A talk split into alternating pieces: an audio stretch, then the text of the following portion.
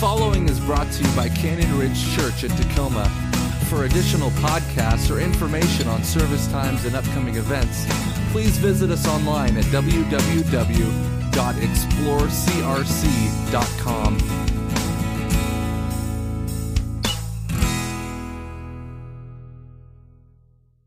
Jesus traveled around Galilee.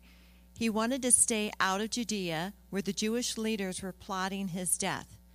But soon it was time for the Jewish festival of shelters, and Jesus' brothers said to him, Leave here, go to Judea, where your followers can see your miracles. You can't become famous if you hide like this. If you can do such wonderful things, show yourself to the world for even his brothers didn't believe in him. Jesus replied, Now is not the right time for me to go, but you can go any time. The world can't hate you, but it does hate me because I accuse it of doing evil. You go on. I'm not going to this festival because my time has not yet come. After saying these things, Jesus remained in Galilee. But after his brothers left for the festival, Jesus also went, though secretly, staying out of public view. The Jewish leaders tried to find him at the festival and kept asking if anyone had seen him. There was a lot of grumbling about him among the crowds. Some argued, He's a good man, but others said, He's nothing but a fraud who deceives the people.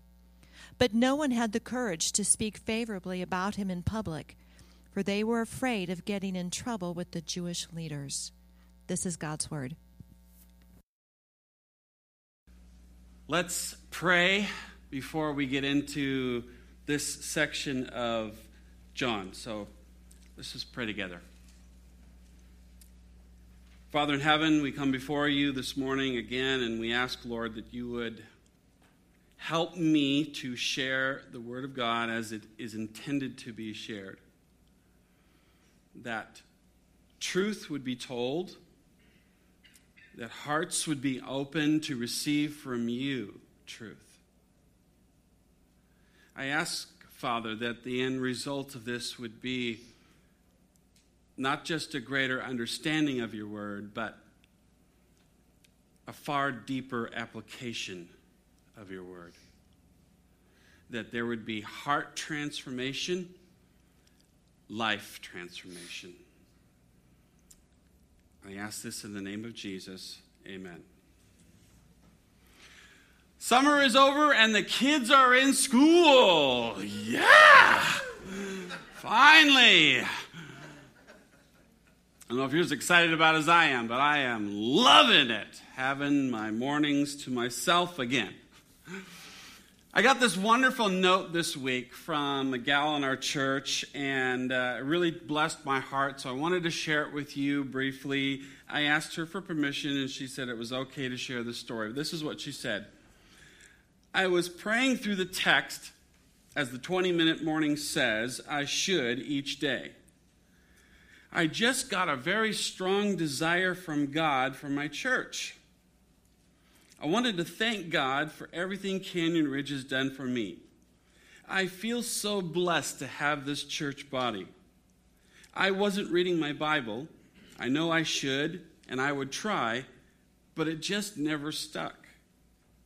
Now, since I have started 20 minute mornings, I am reading my Bible.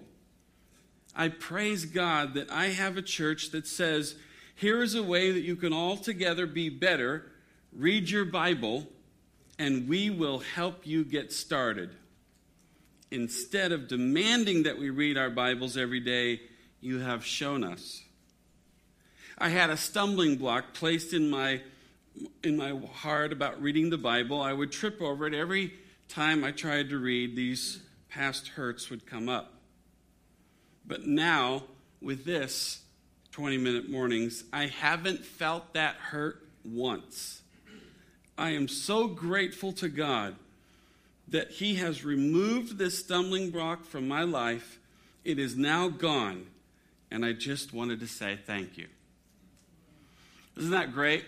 how somebody, her heart, her life was transformed by something as simple as 20 minute mornings. If you don't know about it, then uh, grab me after the service. I'll tell you more about it. But the whole church is involved in this 20 minute mornings. And uh, if, if you don't know about it, then we want to get you involved with that as well.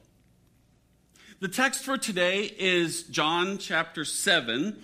We have already gone through the first six chapters of John earlier this year, and then we uh, went away from that for a little bit, and now we're back into uh, the seventh chapter. And I've titled this The Timing of God. At this point in the text, we are six months away from the crucifixion.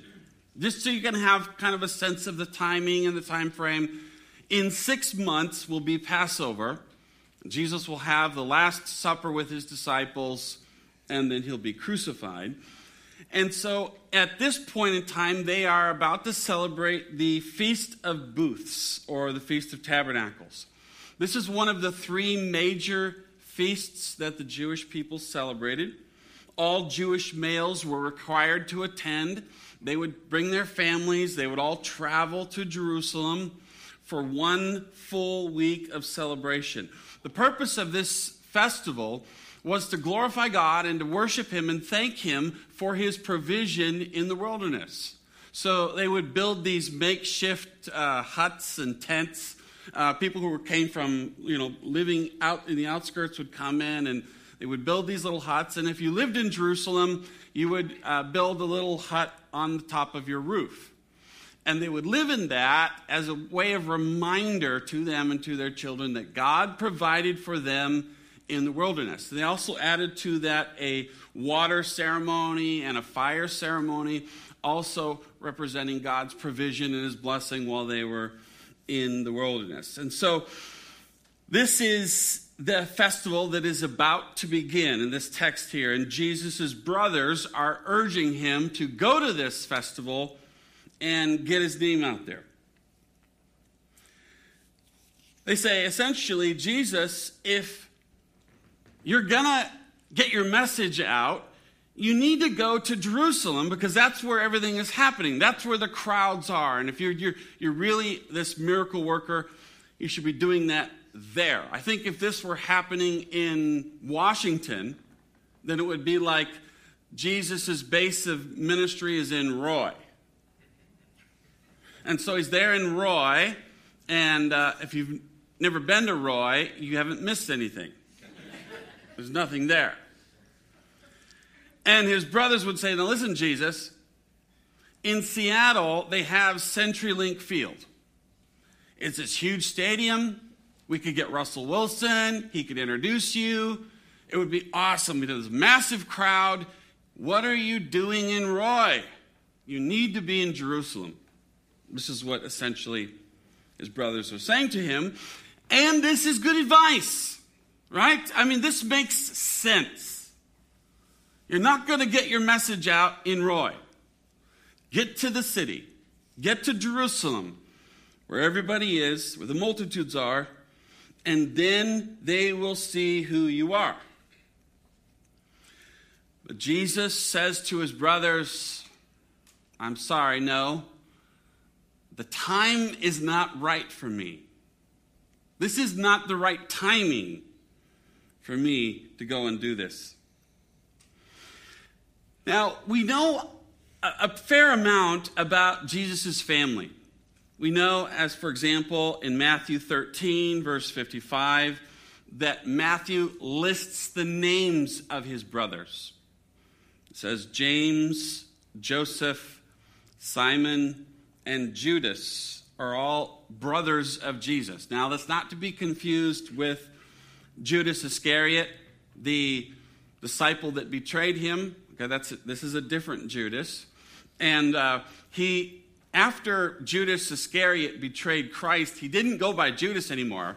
He went by Jude, and you can understand why. I mean, if you lived in 1945 and your name was Hitler, would you change it? Yeah, I would too. So Jesus has four brothers, And we know quite a bit about them, actually. We know that he also had sisters. If you look at the next verse, 56, it says that he has sisters, but Matthew doesn't tell us their names.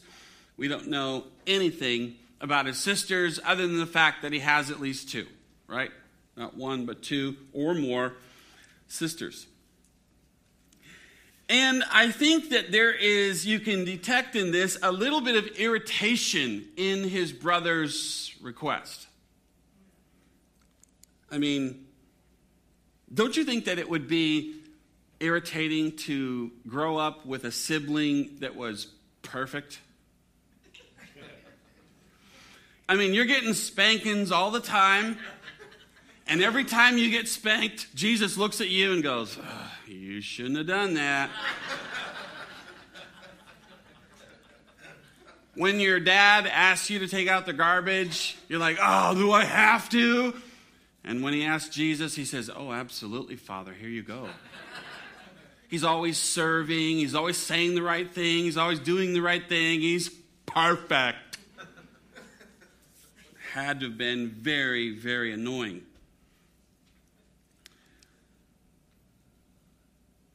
But the good news is, we know what happened to his brothers. They didn't stay this way. John throws it a footnote there. He says this time his brothers did not believe in him.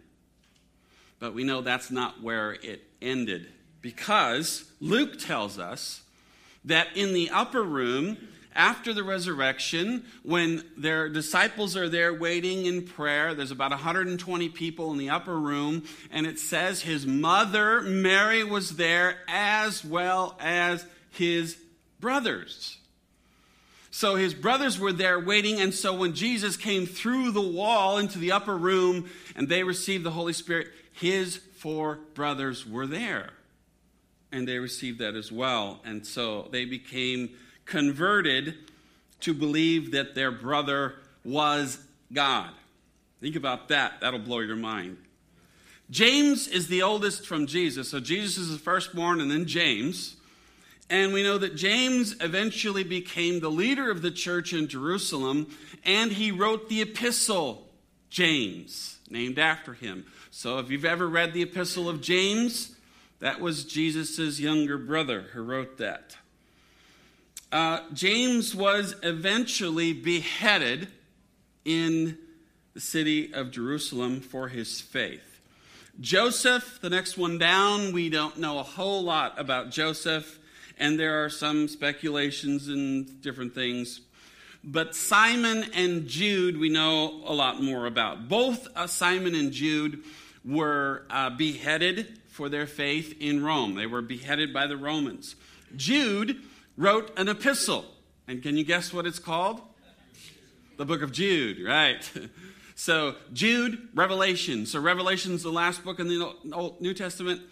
Jude, his book is right before. Jude was the youngest brother of Jesus who wrote that book. And think about Mary, their mother.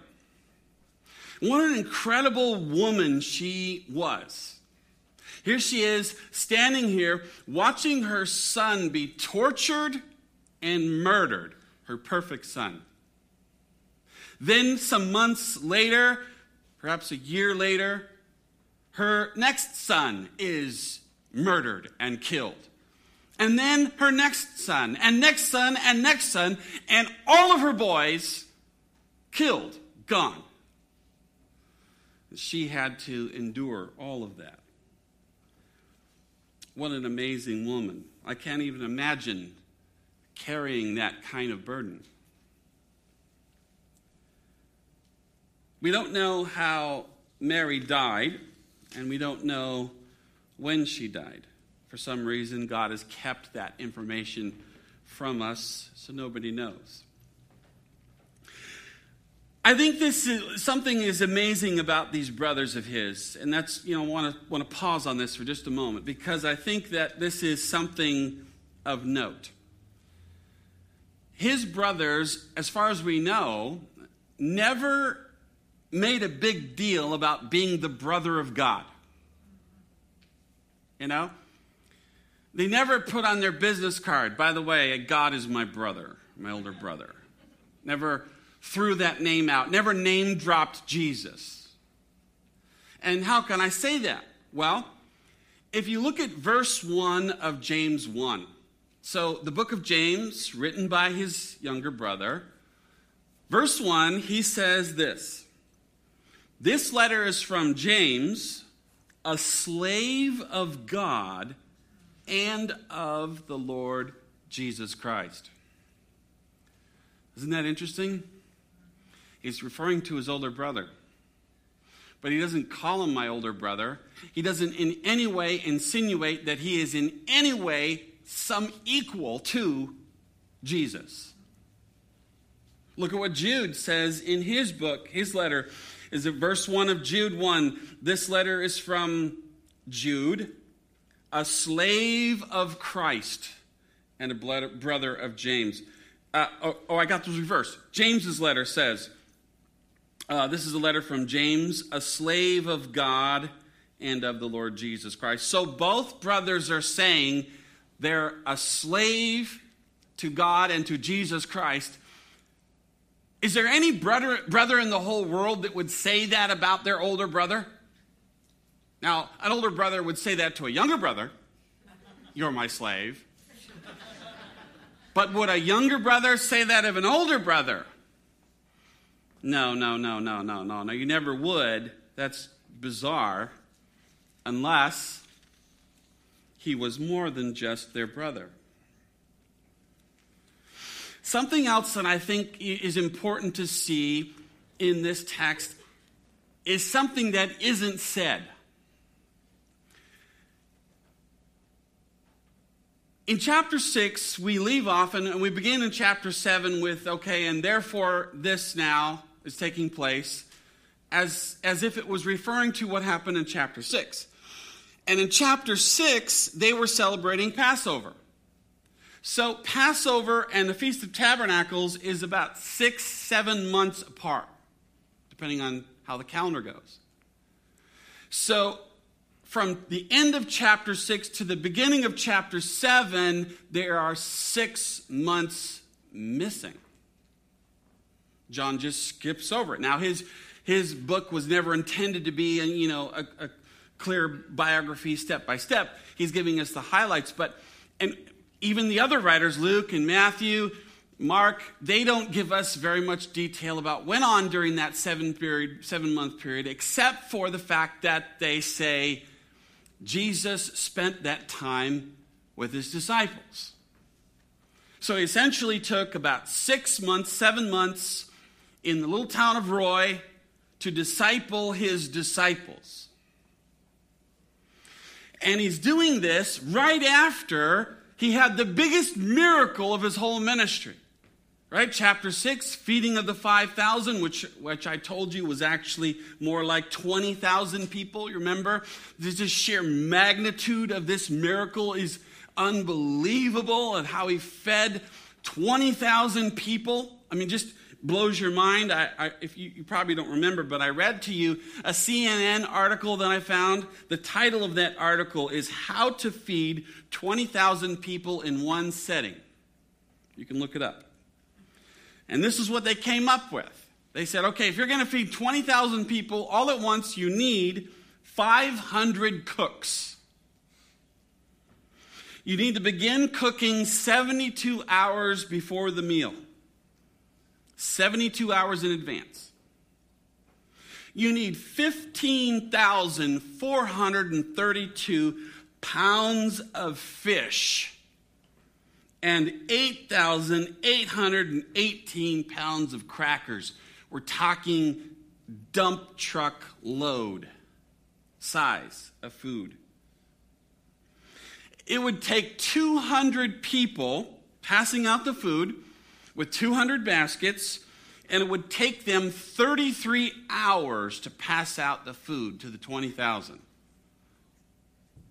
And the cost would be somewhere around 100 to 150,000 dollars. So you can see what an incredible miracle that was because he fed 20,000 people with just a little bit of crackers and two fish and did it quickly. And everybody was full. This massive miracle. And at the end of that, they all defect. They take off. They say, Your words are too much for us, Jesus. We don't want to follow you. And so, after all of that, the whole crowd, they all just took off. And so, here's Jesus. He's at the utter lowest point in his ministry, and he says to his disciples, Are you leaving also? And Peter speaks up and says, No, no, no, Lord. You are the one who have the words for life. We're, we're not leaving. And so then he takes those 12, he goes off, and for six, seven months, trains them. What is the point I'm getting at? What, what am I trying to say about this? Well, I think there's this really dangerous trend going on in America, in the American church, not anywhere else, but perhaps, I don't know about the rest, but here in America at least, this trend is to get as many people as possible crammed into one venue so we can tell them about Jesus. Now, that sounds like good reasoning, doesn't it? It sounds right. I mean, get as many people as you can, tell them about Jesus. That's, that sounds like a good plan. Well, if that's such a great plan, why did Jesus prefer 12 over 20,000. Maybe it's because that's not what the church should do. Maybe the church isn't supposed to go after these big, massive crowds because, for one simple reason, I think, it's impossible to disciple a crowd. You can't disciple 20,000 people in a venue. Why? Well, you can tell them about Christ, you can teach the word, but discipleship requires accountability. Discipleship happens when somebody tells me I'm in sin. See, it's not just telling me all the wonderful things about Jesus. Oh, he's so wonderful, he's so great, he's so awesome, so amazing. You're blessed, blessed, blessed, blessed, blessed, blessed, blessed. Somebody needs to confront my character, my bad character. Then I can change. Then I can become like a follower. I can become a disciple of Christ. And isn't that what Jesus said the church should do? Matthew 28, verses 18, 19, and 20. Go into all the world and preach the gospel, teaching disciples how to obey making disciples. That's what the church should be doing. And to make a disciple, you teach them how to obey. It's like training a child, right? You teach a child how to obey so that when they become an adult, they prosper. It's a process of teaching them how to obey. Can you can you tell try and picture this, okay? Just picture this in your mind. You've got 20,000 four-year-olds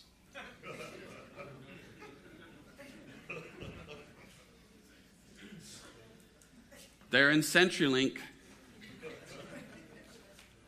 And you need to train them.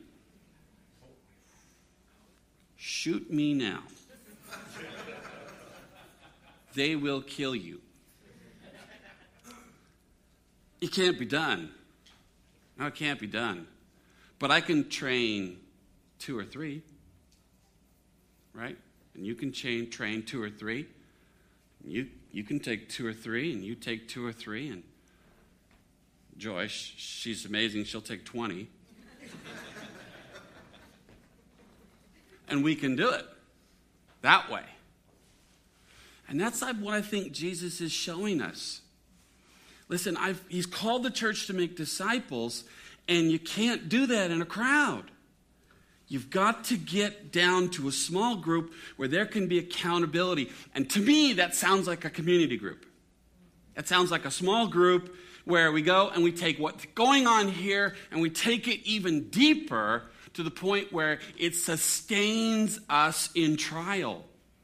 When we get into our suffering and our challenges, we're held with strong faith because we go deep into Christ because we've been discipled. I think there's a big danger in the church. We're gathering massive crowds and making very few disciples.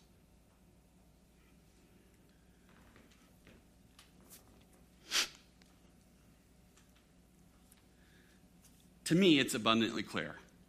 God prefers making disciples over getting a crowd.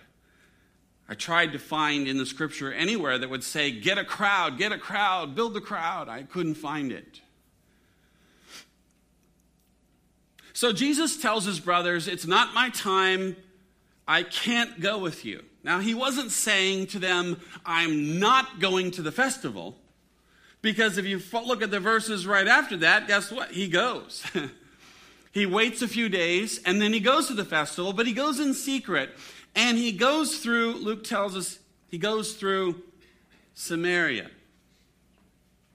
So there's this massive caravan, caravan of people heading to Jerusalem, probably uh, miles long. How can I say that? Well, because we see earlier on in Matthew that Jesus goes into the temple when he's 12 years old and he's teaching in the temple, and his brothers and sisters catch up, catch up to him. They say, What are you doing? We have been searching you for one entire day. So the family had gone an, a day's journey ahead of them and they had to come a whole day's journey back to find Jesus. So we're talking about a massive caravan. And Jesus, his time wasn't yet. He didn't want to be recognized by the caravan, so he goes through Samaria where nobody would dare go through Samaria, right? Remember, Jews hate the Samaritans. They avoid Samaria. So he could go on his own virtually, walk right into Samaria. And he would know a lot of people there. Why? Because you remember in chapter 4, he met a woman at the well in the middle of the town of Samaria, and there was this big revival that started. So there would be Christians there that he could see and touch bases with on his way to the festival. He shows up midway through the festival, and he's there in secret.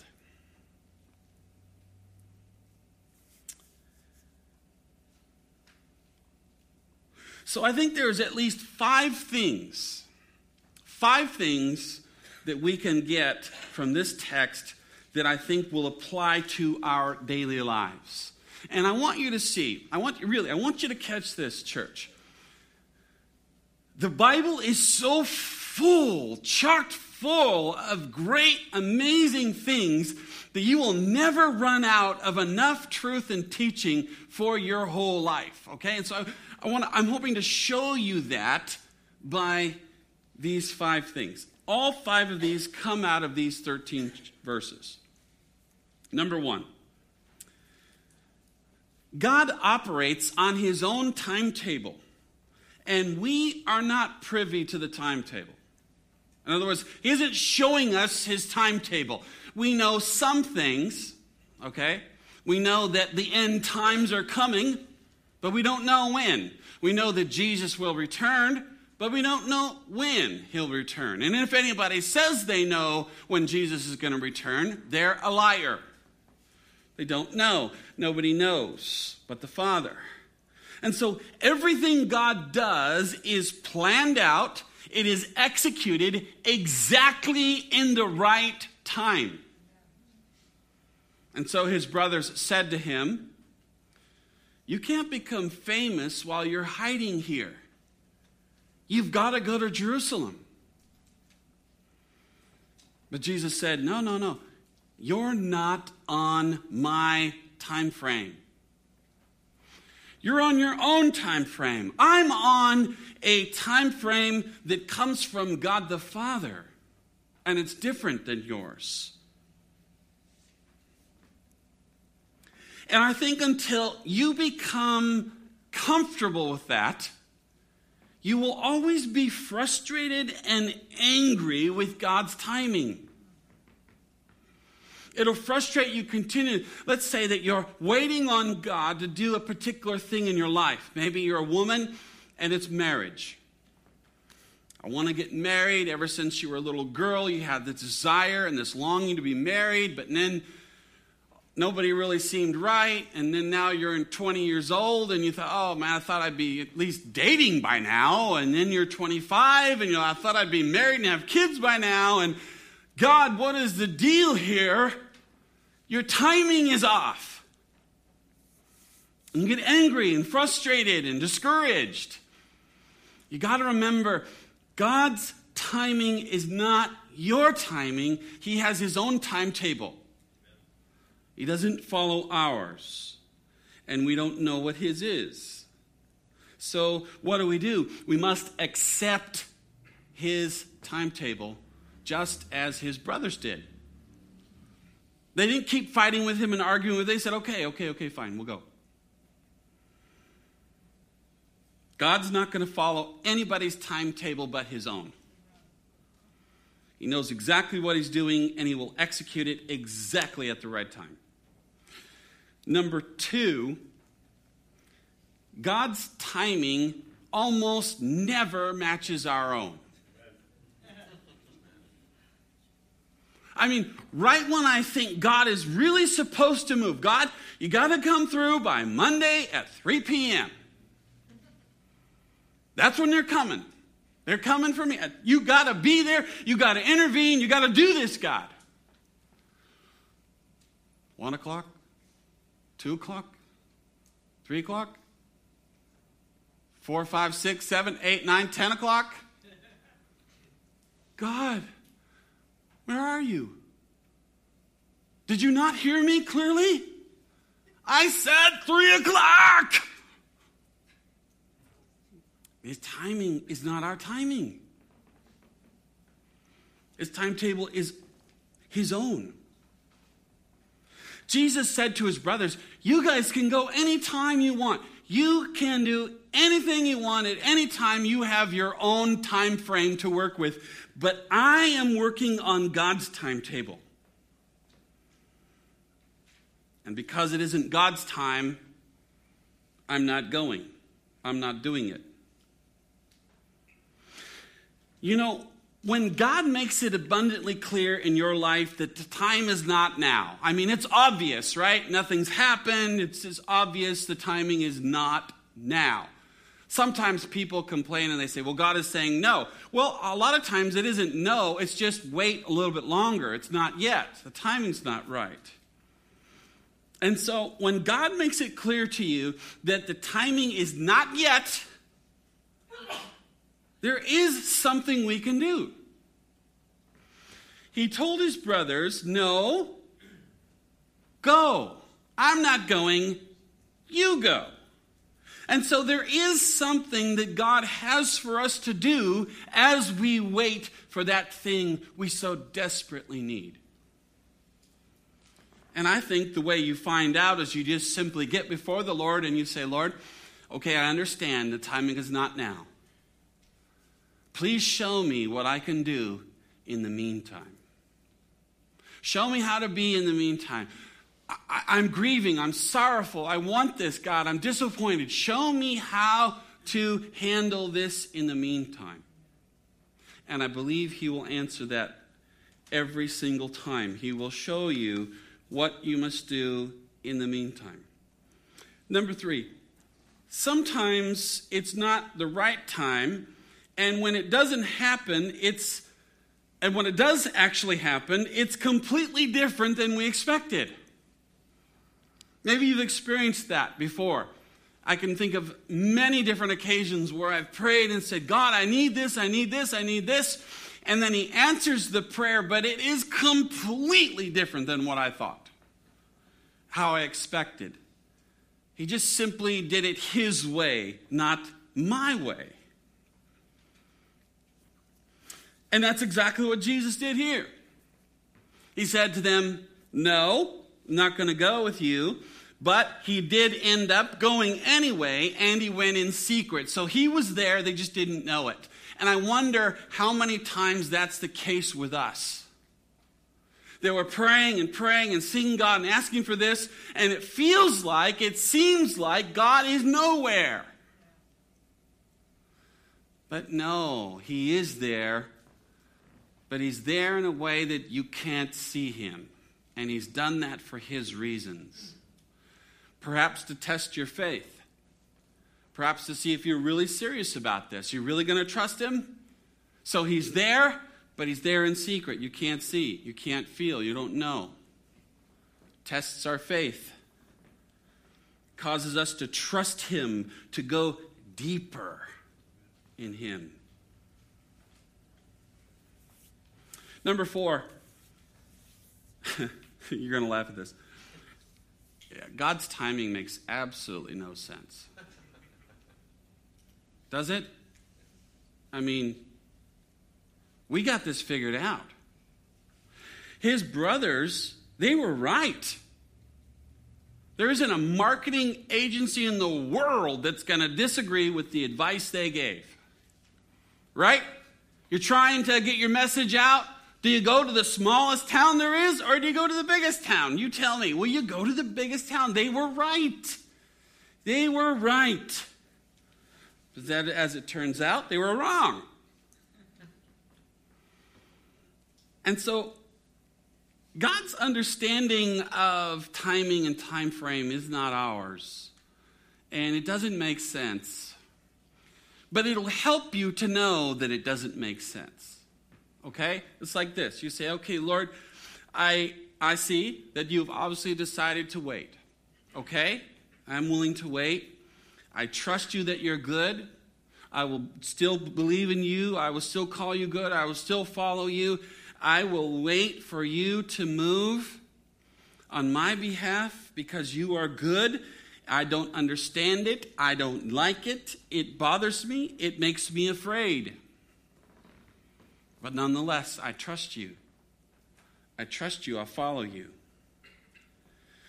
And then what happens, this beautiful thing happens, is when it unfolds in all of its beauty, you look at that and you go, Oh, God, I'm so glad you did it your way. It's much better your way. Much better. Had we done it my way, it would have been a disaster. Thank you, God. You knew, you, you know me better than I know myself. You know what I want better than I know what I want.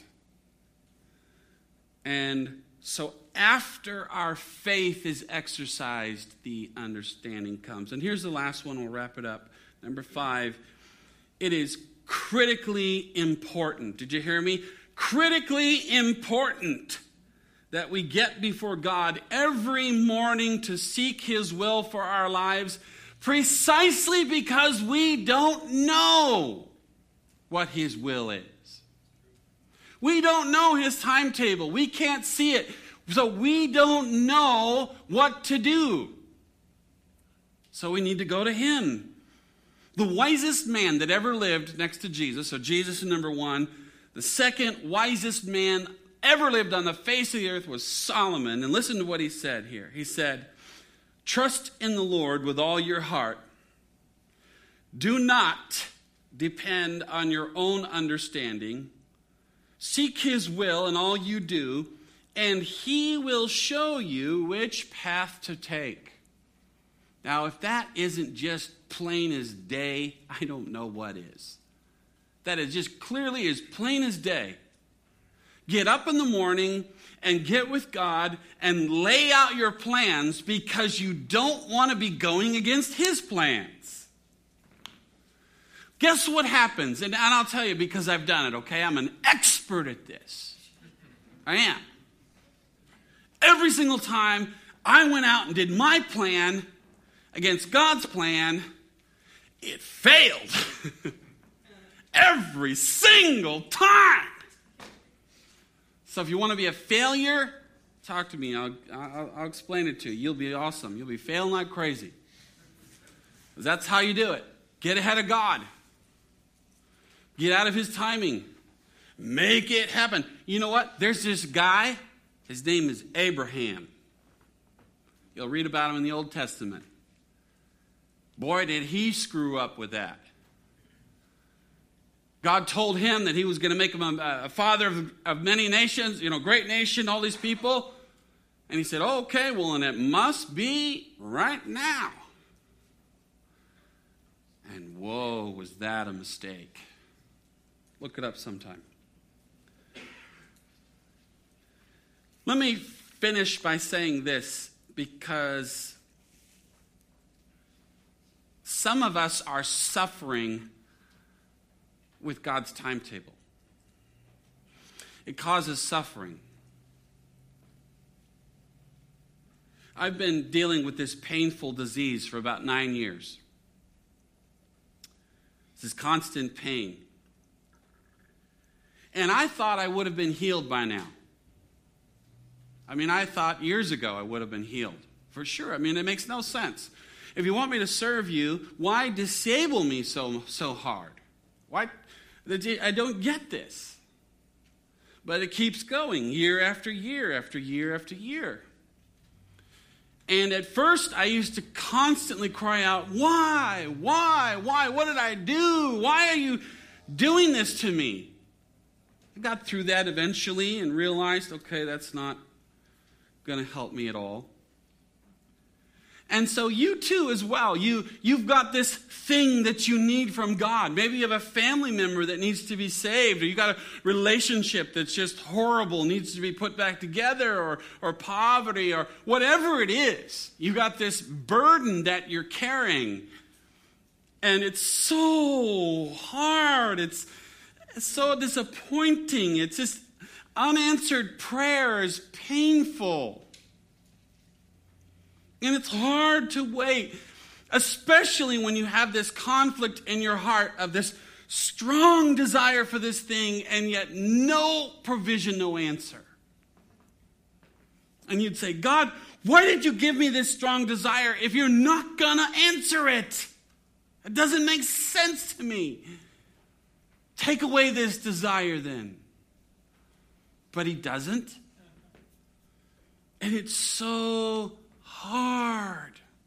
This is the deep waters of faith to trust God through this. Let me give you just one piece of hope. Listen to this. These are the words of Jesus.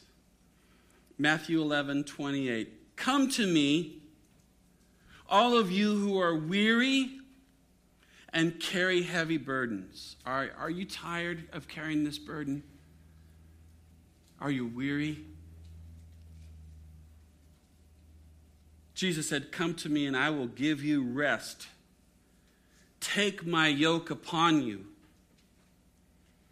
Let me teach you, because I am humble and gentle at heart, and you will find rest for your souls. For my yoke is easy to bear, and the burden I give you is light. I can testify to the truth of that. I know the truth of that. I cannot remember how many times I have been laying on the tile floor in the shower, curled up in a ball, crying and trying to get relief from pain. And in the most dark, discouraging moments, I have found every single time when I cry out to Jesus, He's there. And He comforts me, He helps me, He talks to me, He reminds me of Scripture, He pulls me out of it. And I've known Him in such a deep way like I never have known Him before. And so this is true. You can, you can do this and have it work. Right here. Matthew 11. Bank on it. So let's end this with prayer this morning, and I would like to give you the opportunity to bring your burden before the Lord. So, whatever your burden is today that you're carrying, maybe it's a great need. Maybe you, you want to have a child and you can't. Maybe you, you, you, you long for this career and it just is not happening and you just keep getting passed over and over and over and over. Maybe it's this dream that God has given you, and it just looks like the dream is dead. It'll never happen. I don't know. But if you're carrying that burden, I want to invite you this morning to go with me before Jesus and lay it at his feet. And take up his yoke, take up his burden, and carry that. Because his is light and easy. Let's pray. Father in heaven, we come before you this morning again And Father, you're so good. Oh, you're so good.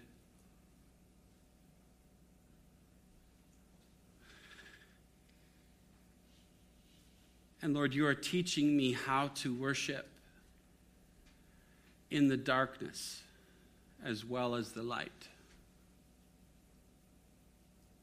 Oh, how easy it is to worship in the light when everything is going great Oh, how hard it is to worship when your body and your heart is aching.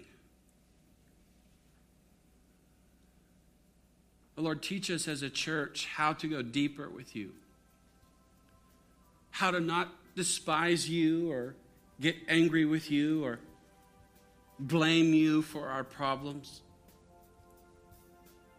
to not curse you, to, to not say, you're not real, to lose our faith.